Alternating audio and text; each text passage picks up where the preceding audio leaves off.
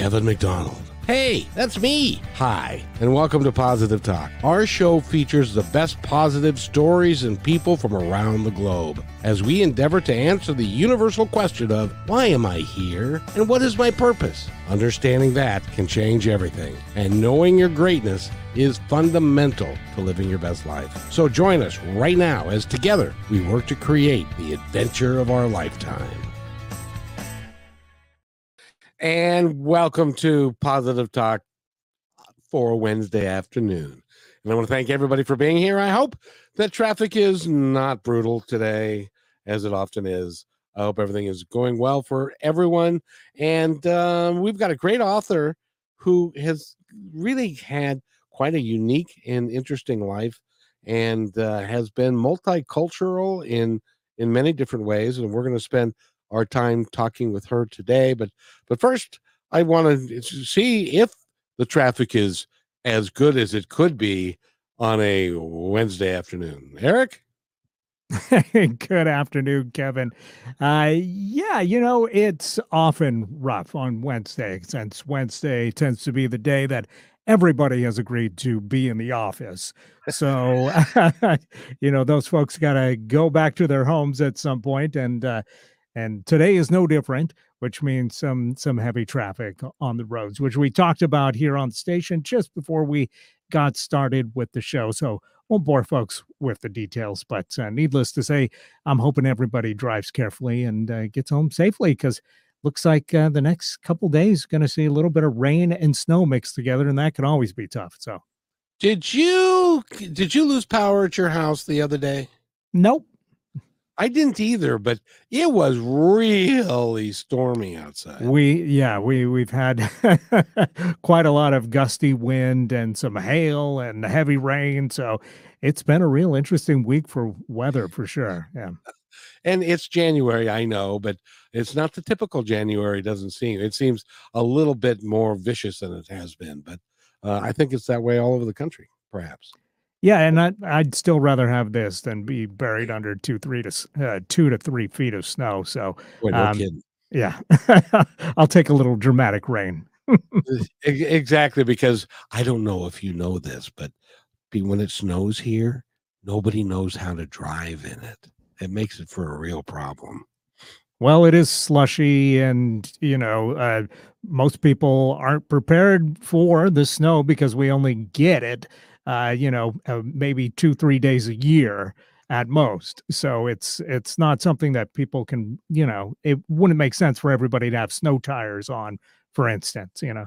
That, oh, that would just tear up the roads. So exactly, and it does. Yeah. Um, but, so best know, to work remotely during snow days around here if you can. You know what's really cool about that is after COVID, that COVID was a horrible, horrible thing, and I'm glad it's kind of waning. Still is out there, so you need to be careful. Yep. But uh, I'm glad that um, that we learned some stuff, and we learned that you can actually work and be productive at home and not have to get into your car and go fight the traffic and and stuff. So th- a lot of people are able to do that now. It makes well, it makes it a lot easier, I think. I think we knew we could do that before, but a lot of companies didn't like that idea, and uh, when they were forced to, uh, they uh, somewhat embraced it. I always, I always like. What do you mean? You want to work from home? All that means that you're not going to do anything. You're going to sit there and watch uh, soap operas and eat bonbons. I don't even know. If, do they still make bonbons? I don't know. And uh, bonbons are just candies. So yes, yes, they do. Oh, okay. I, I that was an old expression that I just pulled out of well nowhere, and uh, and stuff. So in any event, Eric, thank you so much. It's going to be a great day on the show today. We've got a, a wonderful author who's been, uh, she grew up in Iran, um, not Iran away, but uh, the country Iran. Um, and she, even in the in Iran, and we'll talk about this, there were differences between North and South Iran as far as how strict they were with mm-hmm. protocols and all that kind of stuff. So she had to deal with that. Then she came here in the 70s. She's had quite a life. And so she's written a couple of books, and we're going to be talking about that uh, right now. So I'm going Looking to forward to it. Could you do me a favor, Eric, and maybe pronounce her name? It's Afrin is her first name. I'm not sure I can pronounce the second name. It looks like it's Afarin Bellisario, but uh, we'll see if we were close there. Okay. Um, Afrin? Yes, right on the money, right on the money. So it's Balis- Balisario? Bellisario, and that's a good Italian name. So my name is, is by itself multinational. Afarin is Farsi, is Persian, and Bellisario is Italian. So Beautiful. I'm an international person. So so did is that your is that your birth name or is that a married name? No, that's my married name. My my my my uh, my uh, maiden name was Ordubadi, and one of the biggest problem with that is that most people thought that it's. So Yeah. people would call and ask for Afarin Autobody. Yeah, I never I never I wouldn't have had any any any hope of being able to pronounce that one. So no, no, but uh, but there there are the different reasons. You know, uh, I'm an old-fashioned person. It took me only five years to adopt my husband's name, but uh, you know, uh, kids get all confused and school gets confused. So, um, you know, Italian name is good. I like it. Uh yes indeed. So tell us a little bit about yourself. Did you have you been writing for a very long time or is this relatively new? I know that you were a journalist when you were at the at the at the tender age of 14. Yes, I, I made my first professional writing check at the age of 14. So I got paid. So that's, I was official. Uh, but yes, I started writing very early in life. I always had this, if you will, talent of storytelling. I can tell tales. And, and uh, that's a good that's a good thing to become uh, to become a writer. Uh, but then uh, when I moved to the United States, it's kind of hard because uh, you know my English is not my native language, and I learned it. I, I dream in English now. I, I like to say it, uh, but uh, but still, it took me a while to uh, to to learn how to write well in English. And of course, I wrote a lot of uh, business and technical papers, but writing fiction is different. So um, you know that's for me was a new a new beginning a new learning experience and i and i love to to learn and i'm a curious person so uh, it's Well, and the- Congratulations because your English is very very good. thank you. I've been here forever so so it should be good. But uh, but yes but still uh, you know there's a difference between and it's interesting because um, as a writer i use um, I- i use grammarly i use tools uh, and they are very good for business writing because they want everything to be shortened but as a writer of fiction uh, you want to create a scene. You want to to bring people in the emotions of your character. And sometimes the, you, you need to have a longer word or a longer sentence or something that uh, you know you it's um, you don't put in a business uh, journal because it's just too much information or not enough or whatever.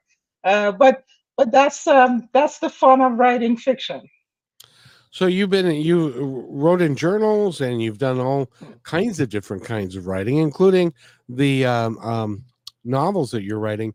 What's your Yes. favorite type? What do you like to do the best? What is my favorite type? I really like to write fiction. I mean, that's that's the thing that I really enjoy. And uh, again, as I said, I'm a natural storyteller. I tell tales.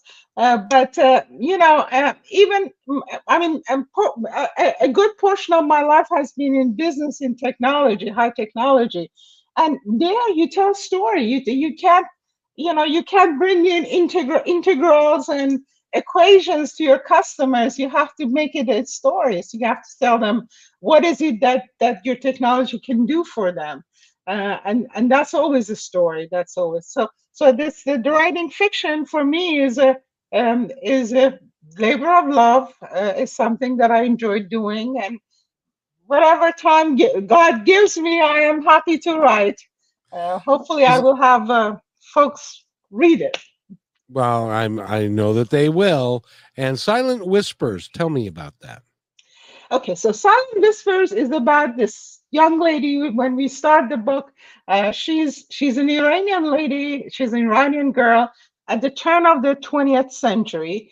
And it's just about the time that Iran is becoming modern. I mean, Iran is really backward country at that point in time. And technology and modernity and uh, gramophones and trams are coming to Iran little by little by little. So she's a star. She starts uh, when we start the book. She's 14, uh, and uh, soon enough she'll get, get she'll get married off because you know that's what girls did. But she's curious from the beginning. She's um, she's courageous. She's curious. She's uh, uh, she wants to know things. She she's not afraid of pushing the boundaries, and uh, she so she she she's and she has one very big uh, weapon. She's a superwoman because she can read and write. And that was something that most people couldn't uh, back in the days. And that gives her a lot of uh, power, so to speak. And and um, as we can see in the beginning, she's um, she's she doesn't have any power. She's she's an orphan. She lives in a in a town um, seven days of horse ride from any other in the middle of desert.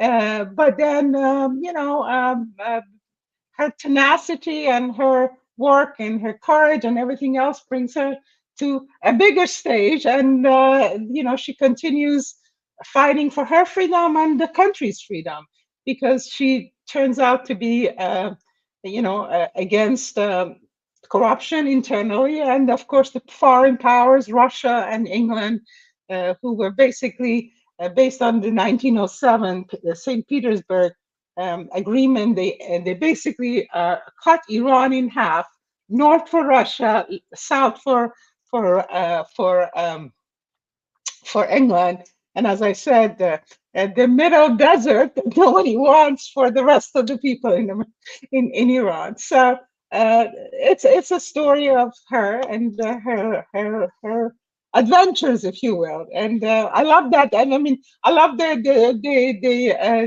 the the tagline of your show that it's you know life is an adventure and so is it for for gohar.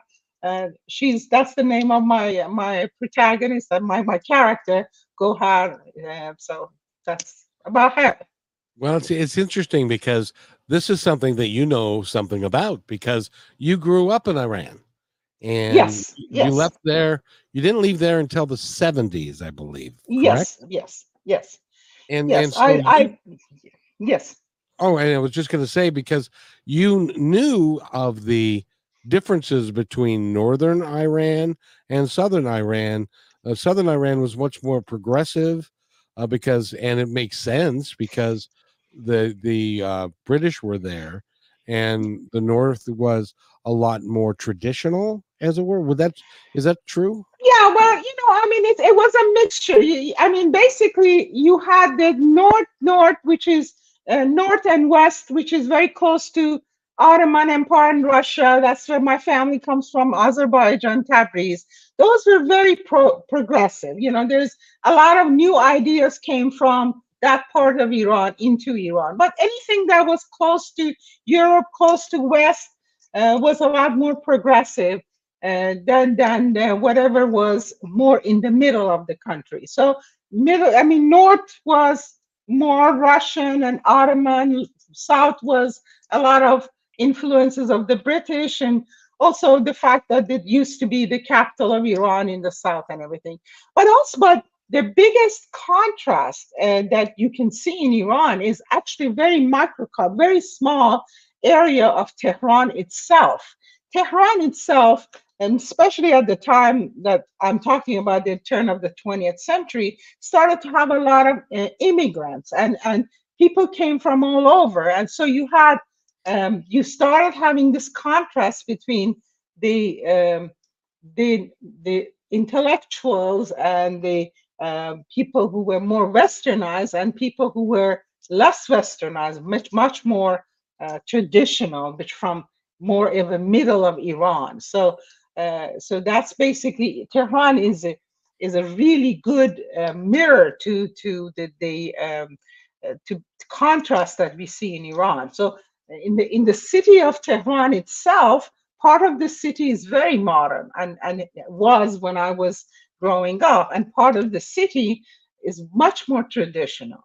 um, and it's it's it's it's very quite striking to see that uh, you know as I was growing up because you go you take a I don't know bus ride or if you will or or a taxi ride to the south and here our people are very very traditional um, they still live their lives by their times that they go and pray which is nothing wrong with that it's lovely but you know but uh, but it's just everything is sort of around that conservative religious attitude that you will and in the north of tehran you know when i grew up we wore mini skirts and there were movie houses everywhere. There was um, well there were movie houses in the south as well south of tehran.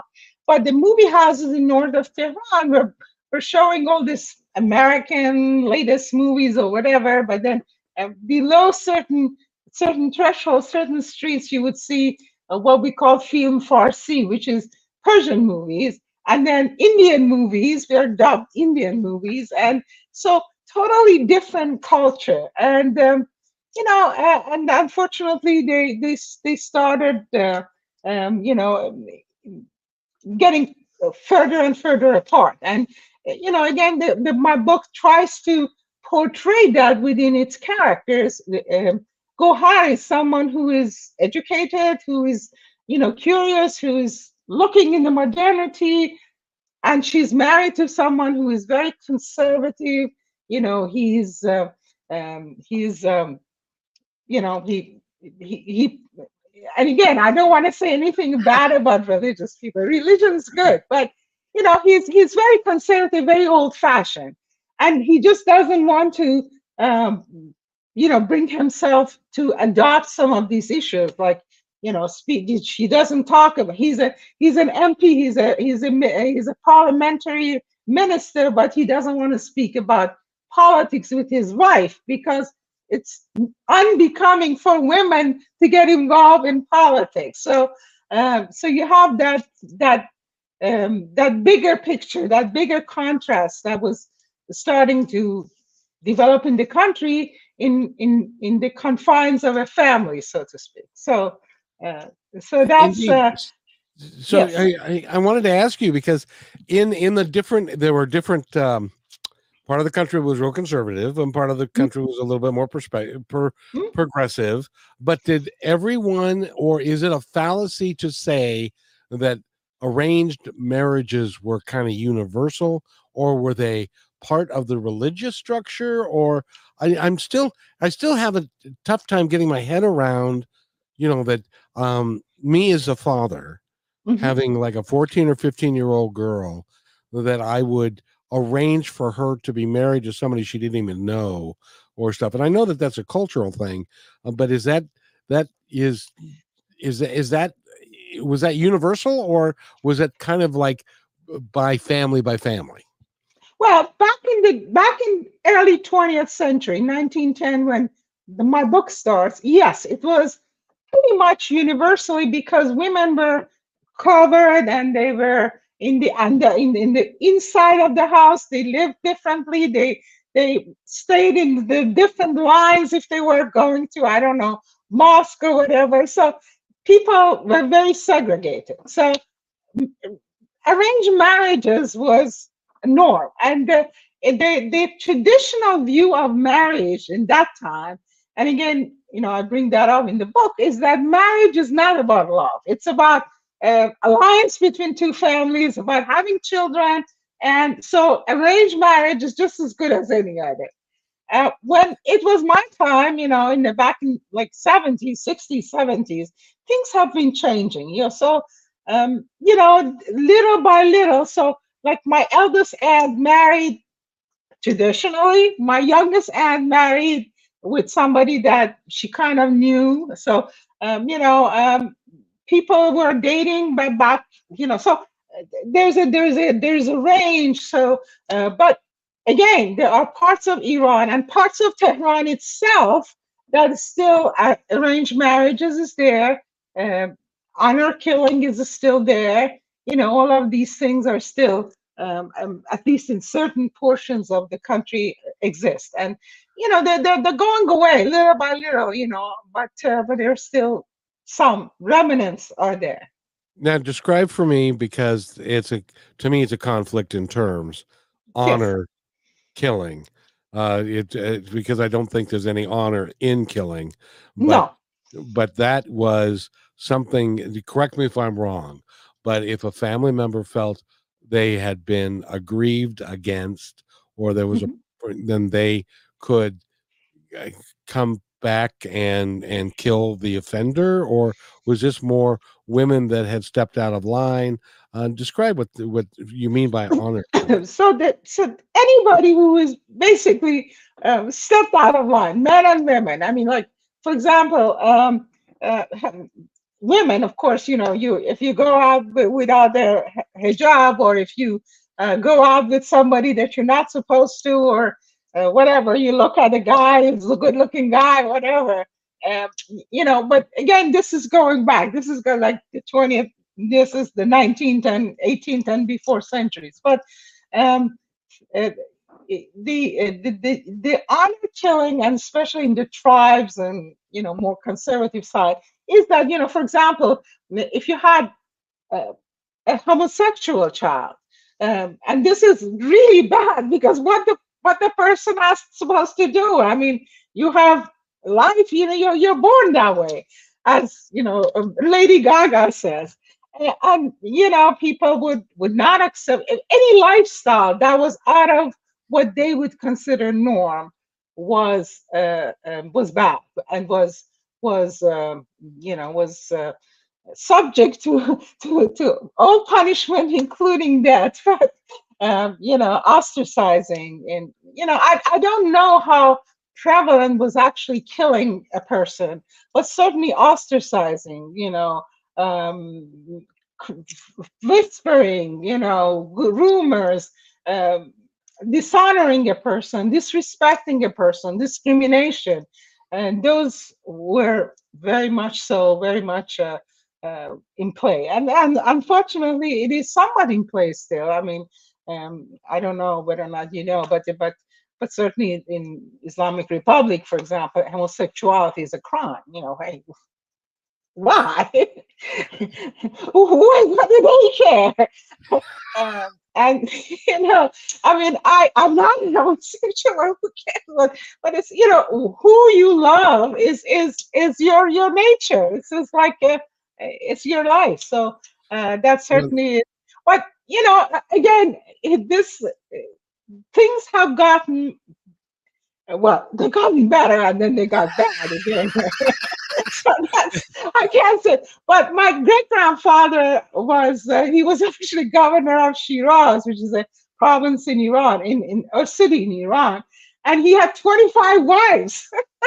I have a PhD from MIT, so we've come a very long way from from within the three or four generation. Uh, but unfortunately, some of it is going back up. So Did you Uh, ever ask him? I mean, it's like, did he take uh, protein powder or something? Did he have a lot of well, he energy? long dead when I came along. Oh, okay, I get it. But, I don't know.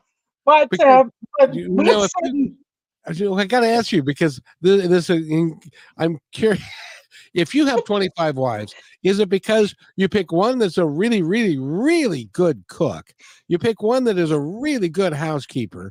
You pick one that works in the garden and is a great gardener, and then you have a couple, one or two or three that um, we'll say are are magnificent in private and and that kind of thing. So is it is that how you would stru- or would you structure a household that way? I don't know.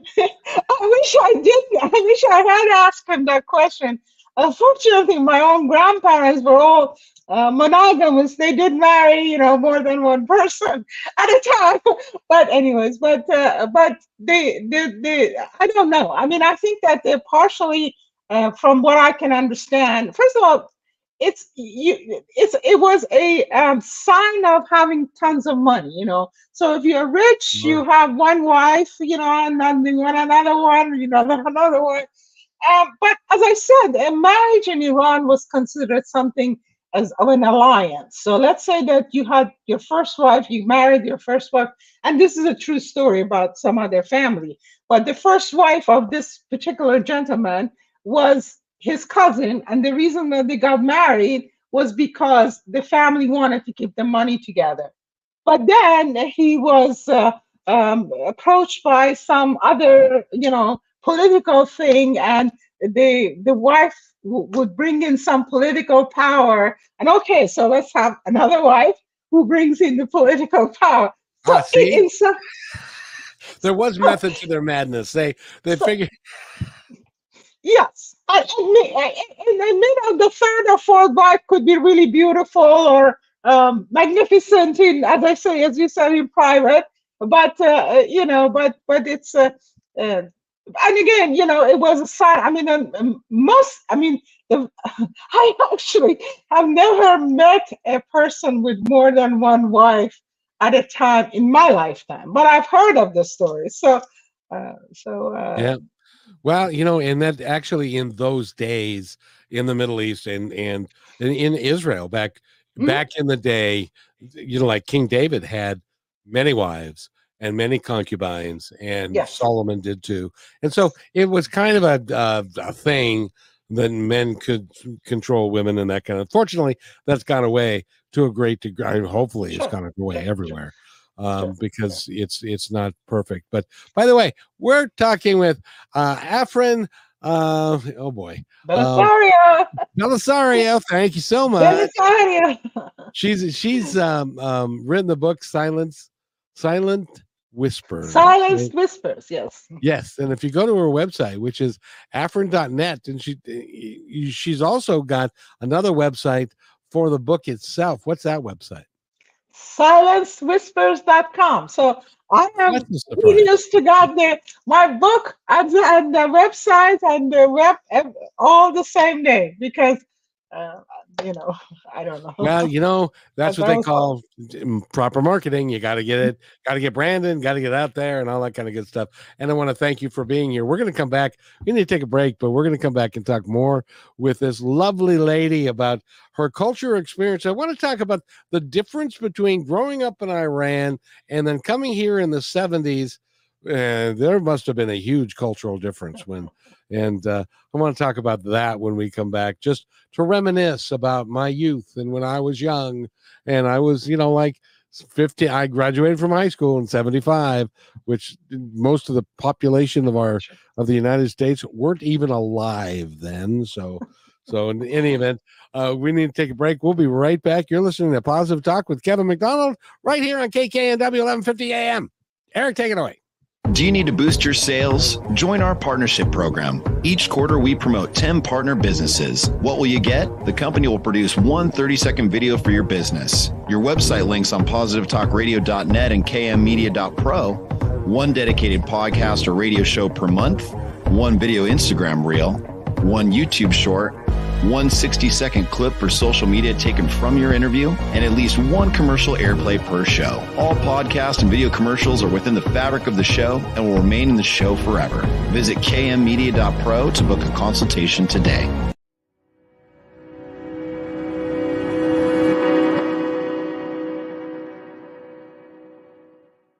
When you want to say more than words communicate, you can with flowers. Your custom boutique floral studio in Bothell, Washington is anaturaldesign.com, connecting you to nature through the language of flowers. Where your people are is where our flowers are beautiful. Your success is our goal. For being our appreciated listener, you can use promo code PTR20 at checkout to receive 20% off your order.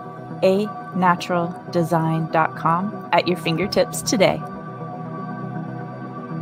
We believe in the power of telling your stories. We want to help yours be seen and heard. At the Pacific Northwest Collaborative Magazine, our purpose is to connect you to your community. Let's begin by celebrating the accomplishments of local artists featured in this brand new digital magazine. Here, you can learn about opportunities to creatively come together and support our local community and neighbors through the gift of art and service.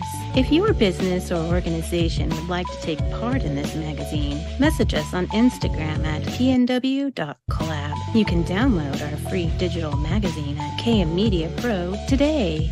Thank you to our dedicated fans. We are updating our live on air schedule to make it super easy for you to hang out with us five days a week, Monday through Friday at 3 p.m. Pacific Standard Time.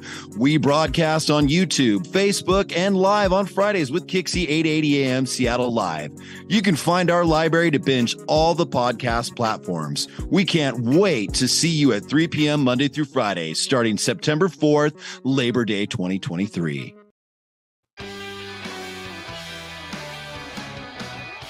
And welcome back to Positive Talk. My name is Kevin McDonald, and uh, you're listening to KKNW 1150 AM, one of the finest radio stations here on this here planet Earth, because they allow people like me to get on and talk to people like you, which is and we bring some really cool guests and some really interesting people, and we've done that with today again because Afrin is with us, and she grew up in Iran, and and she m- migrated here in the 70s. I'm sure that that is a story all unto itself. How did you end up in the United States? Well, you know, I mean, uh, uh, uh, talking about being uh, having having dreams. Um, um, I I always wanted to come to the United States and, and go to, to school. I wanted to go to MIT in Divorceway. I was seven years old. I want to go to MIT, and so that's very audacious, of course, for for a girl growing up in Iran.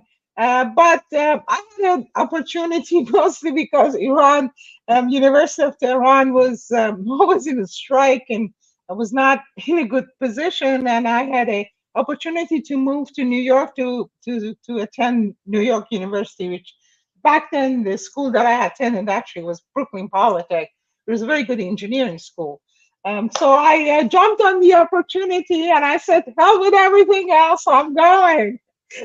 so, um, you know, basically, um, I had this attitude that I, I will do something and then I'll ask for uh, forgiveness rather than for permission.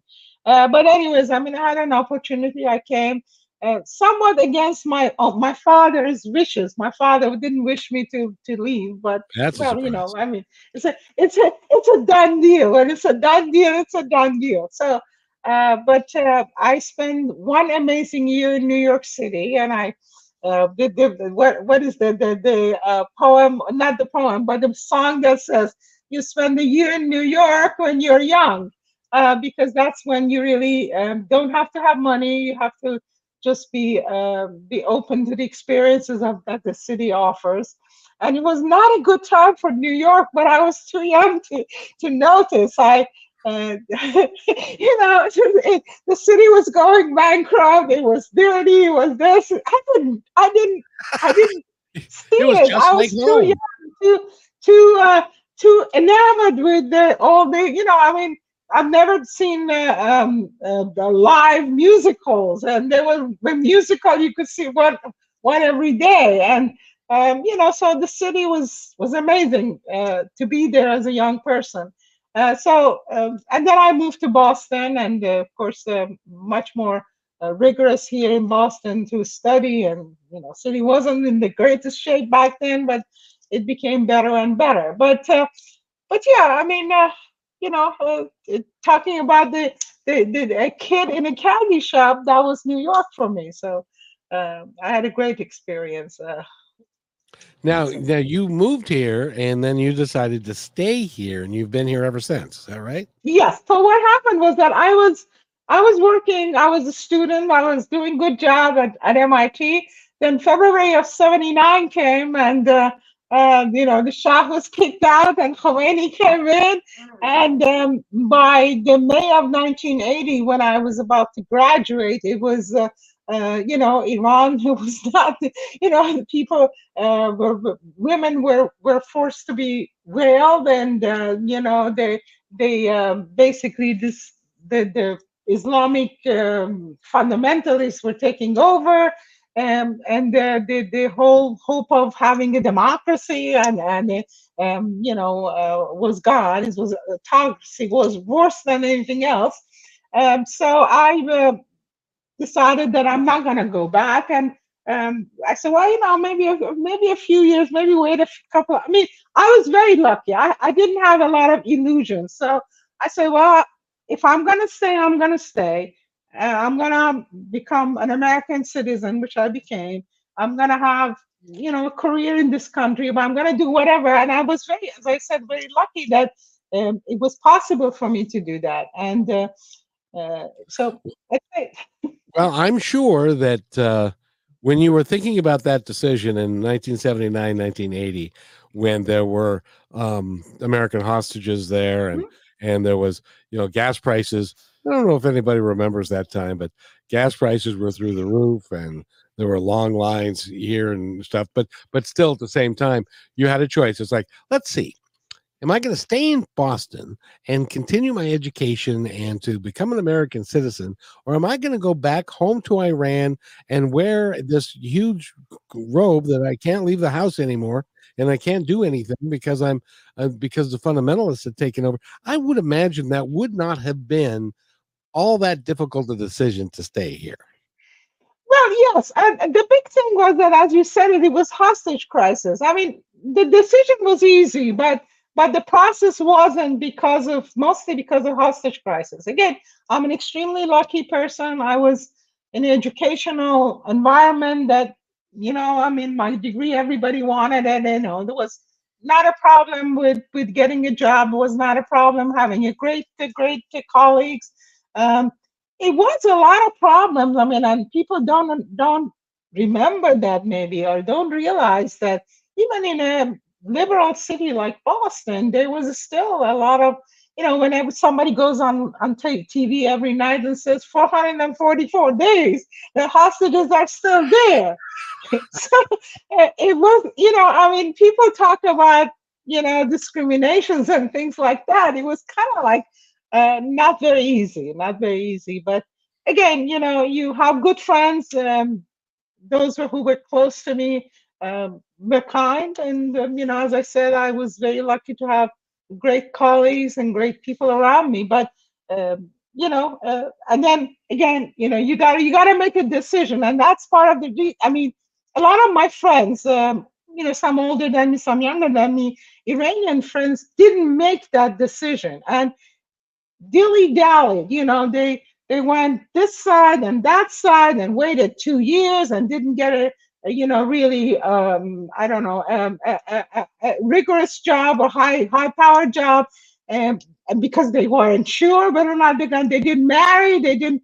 Uh, so, but I said, okay, it's either here or there. Wait, re- you know, it's black or white. I mean, or whatever and uh, so you you take the good with the bad. Um, so there's a, uh there's a story. I'm not a storyteller. Sorry. Uh, there's a story in this Iranian story, and it's about three fishes. It's actually from um, you know it's a it's a traditional poem, but it's three fishes. Um, they were in, in a, they were soaring three fishes, and uh, some uh, some somebody blocked the the uh, the um, the, the the the stream that they were um, you know uh, fishing because they wanted to take the fish out. One of the three fishes just saw what's happening, jumped over the, the block, it was gone, you know, freedom. The second fish uh, sort of said, Well, you know, I can't really go, but you know, maybe I can do something. So he he pretended that he's dead. So the guy who was fishing threw him out and, and he got away. The third one couldn't make a decision, couldn't make a decision to go or stay or whatever. And he was the one who got caught and eaten. So uh, the moral of the story is that you have to make a decision. Uh, and uh, that's well, what I did. Well, and we around here on Positive Talk live in that world where you got to make you got to make a decision and you got to go for what you believe to be the best course of action for you. And then life can become a great big uh, adventure, and it really can be- can be a lot of fun. Now, you are a writer. Do you have another book Mhm. planned? Are you gonna be continuing to write?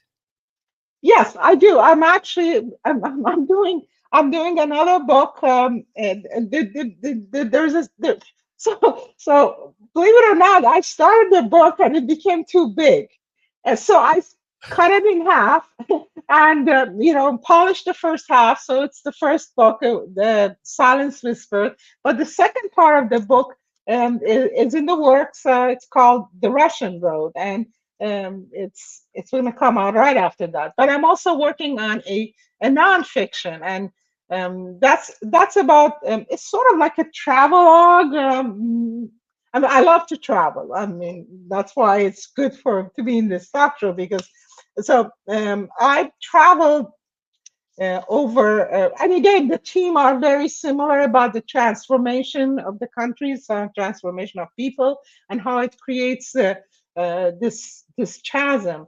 And it's about my trips on four different rivers in the world: in Mekong, um, uh, Mekong River in, in Vietnam, uh, Yangtze River in China, and Nile River in in uh, in Egypt, and uh, um, and uh, Da- Danube in uh, in Europe. So um, that's uh, that's also in the works. Hopefully, uh, we'll get we'll have we'll, we'll get to to those soon enough.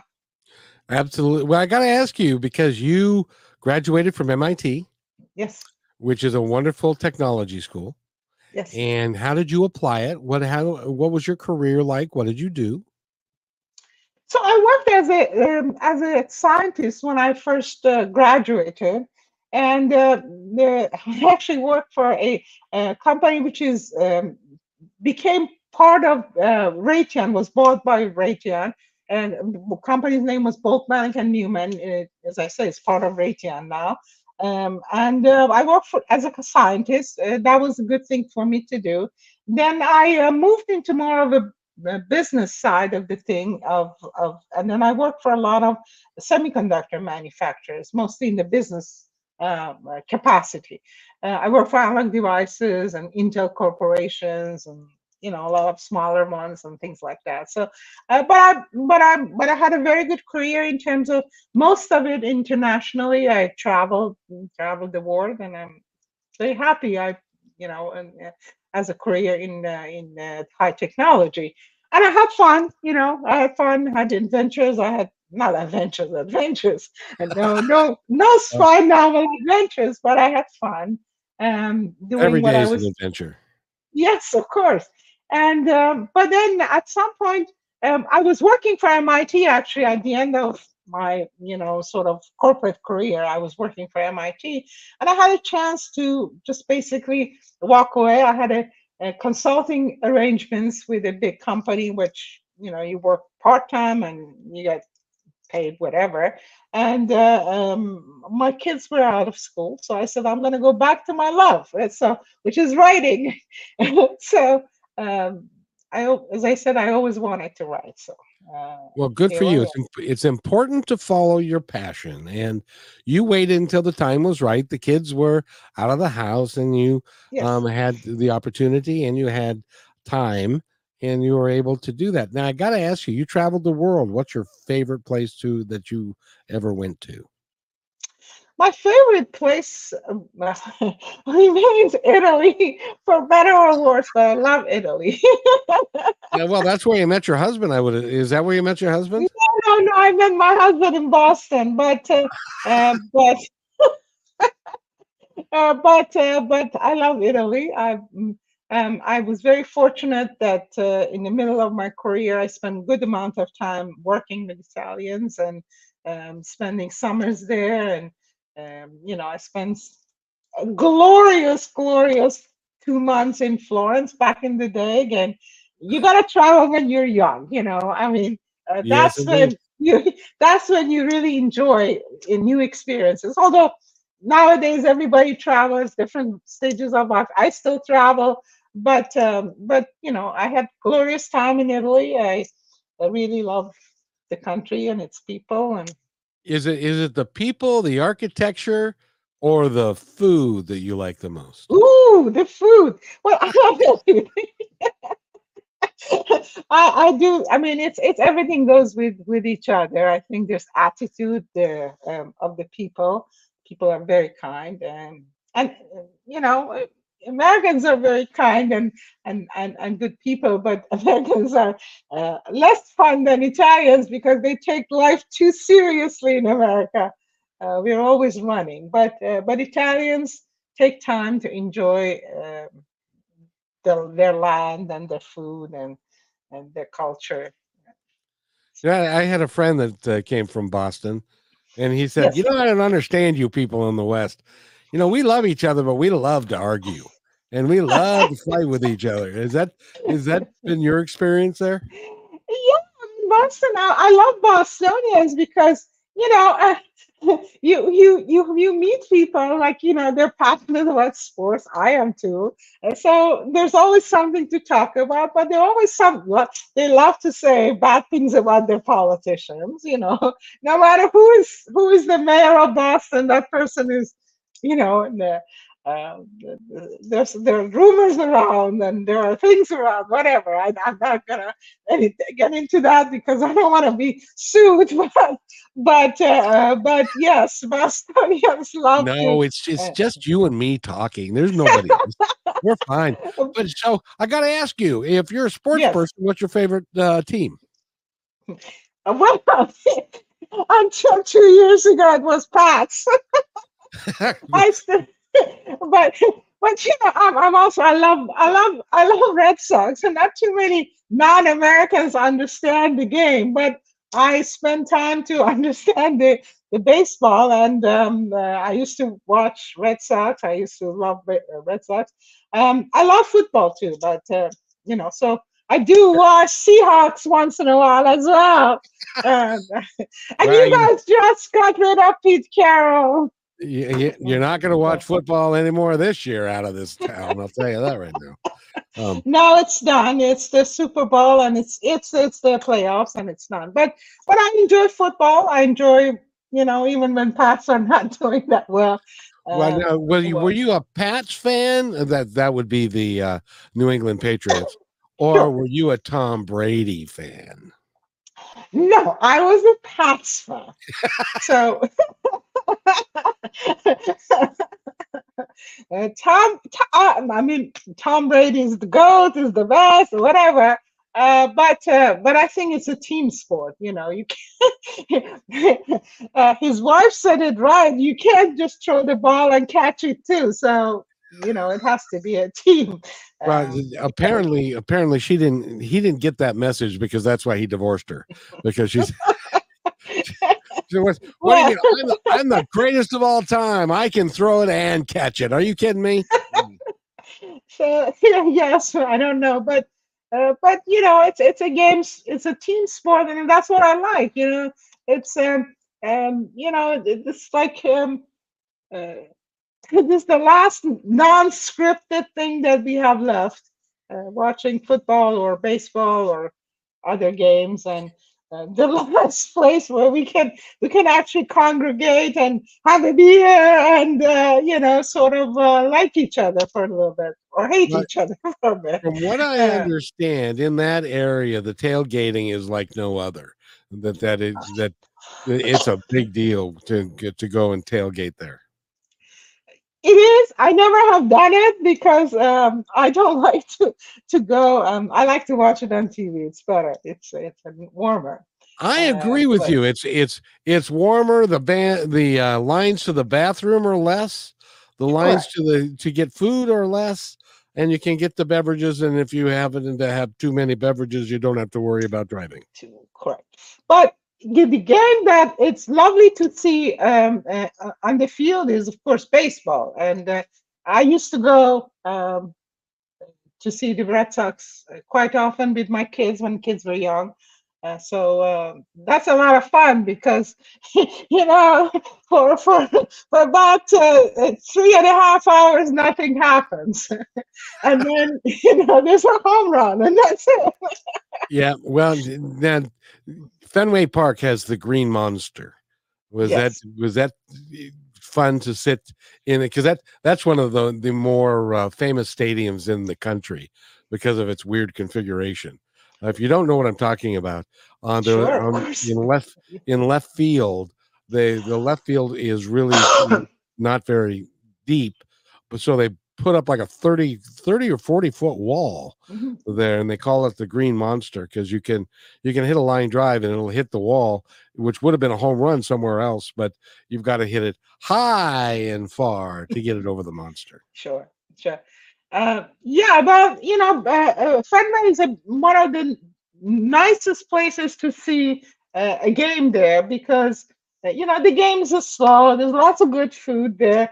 Um, I we used to when my kids were young. Um, uh, we used to go there, and then you know you start with hot dogs, and then you move into uh, I don't know candy, candy, and cotton candy, and peanuts, and this and that and at some point they're so full they don't want to eat anything they want to go home so um so uh, uh yeah it's it's good food it's uh, it's co- it's uh, it's small enough that you can manage for us we live in boston i live in boston um so uh, we used to walk and uh, so um it's a very very gentle uh gym game so to speak there's no uh, well if you ever come here to seattle i'll i'll i'll make i'll make you a deal i'll take you to Okay. a, i'll take you to a seattle mariners game if you eat the crickets or it's the it, what is a it's actually they're actually uh, um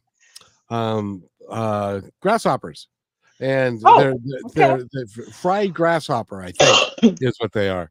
And they actually sell them there or some other bug. I'm not sure exactly sure which bug it is uh, but they do that because i think the reason that they have those sales is that a group of guys will go there and everybody will drink a couple of beers and then somebody will say i'll bet you that you won't eat this and then they will eat that um kind of thing well, I, I will try. Um, I am a very adventurous eater, and I will try. So one thing you should do, you know, I mean, um, before before dating my husband, I never had had sushi, and I the thought of um, you know eating uh, the, you know uh, uncooked fish uh, was not very appealing. But then you know you go out on a date and you go to a sushi restaurant, and what's there to eat? Uh, so um, yeah, so I will I will eat cricket. Uh, to to see the Mariners, I will eat the cricket. That's all right. Yeah, the sushi restaurant. I cannot believe that people actually people tell me that they love sushi, and it's like you forgot to cook this, and it all tastes like seaweed to me. So, well, I'm- you know, every every every uh, every food has its own, uh, uh, you know, uh, enthusiastic eaters. Yes. And everybody's different, so that's and that's what makes the world go around, and we should all appreciate our differences. Absolutely. Just like you know, you've you've lived in Iran, you've lived in the states, you've traveled all over the world. It it is interesting when you, you travel as much as you have. I would be curious to know because we've just got a couple of minutes Mm-hmm. What is your take on all the different countries? Are we a lot more alike than different at the end of the day? At the end of the day, we are more alike than we want to admit. You know, we are all human beings.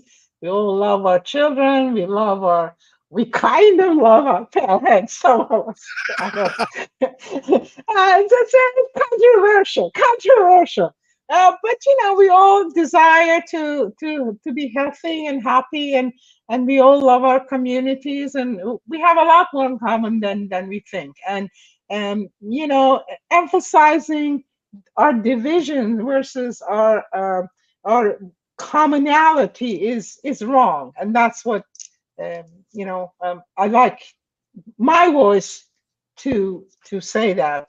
I, I like I like to be mess I like to be the messenger of saying we are more alike than we want to think we want to admit uh, because we are all human beings. And we have this little tiny planet that uh, shouldn't have existed um, that uh, that's uh, that that is our house our home. Um, and uh, we need to take care of that. We need to take care of each other and uh, be positive Wow, thank you very much for saying that. but I, Sure. I, I I agree with you, and and being the world traveler that you are, uh, you have a lot of knowledge as far as you know. eh, Sure, we have different cultures and things, and and we value different things, but we don't we don't have to live in hate, division, and fear. we can No. live and and and be s- loving and caring towards everybody. We've just got about a minute, 30 seconds left. I want you oh, your website again is silencedwhispers.com and afarin.net. That easy to remember. Afarin. You know, it's uh, it's not it's not Afrin. It's, it's it has another A in it. Uh, but afarin.com, uh, afarin.net, excuse me, and then remember that and go there and be part of my family. And So we have a big family and uh, you're in it. That's it. To be part of her family. I want to thank you for being here. This I've had a great discussion with you. It'll be it's a lot of fun. And uh Um, yeah. we're going to be back on Friday at noon on KKNW again, and then KIXI at three. So, by the way, be kind to one another because each other's all we've got. We'll see you Yeah. Friday. See you. Thank you very you. much. Thank you.